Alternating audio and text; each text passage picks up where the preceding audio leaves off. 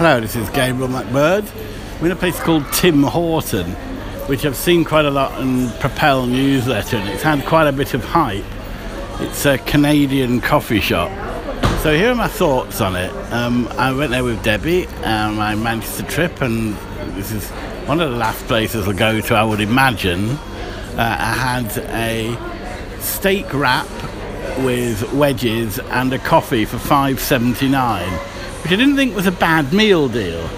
Um, the coffee was, I would personally say, about McDonald's standards. So Debbie had a latte and thought it was a little bit better than that. Uh, I she I found the steak wrap. It was kind of mint steak, really, steak in little bits with chipotle mayonnaise, but not really enough chipotle in it. I mean, a bit spicier. And I had garlic mayo with the wedges, which was all right. The wedges were well cooked.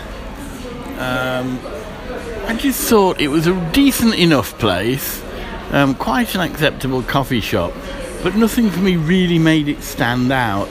Uh, Debbie had a thing called a, a honey cruller or something. It was like a uh, like a donut type thing with honey in it, um, with a honey flavoured. Again, quite pleasant.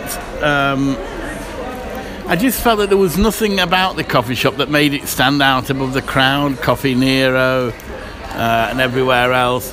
Quite nice and spacious, plenty of toilets, clean. Um, so certainly a place I'd say if you came across it, definitely worth popping in uh, if you fancy a quick bite to eat. And it's not it's not a piss take when it comes to price, but not you know not mega. Um, I'm going to give it six and a half, I think.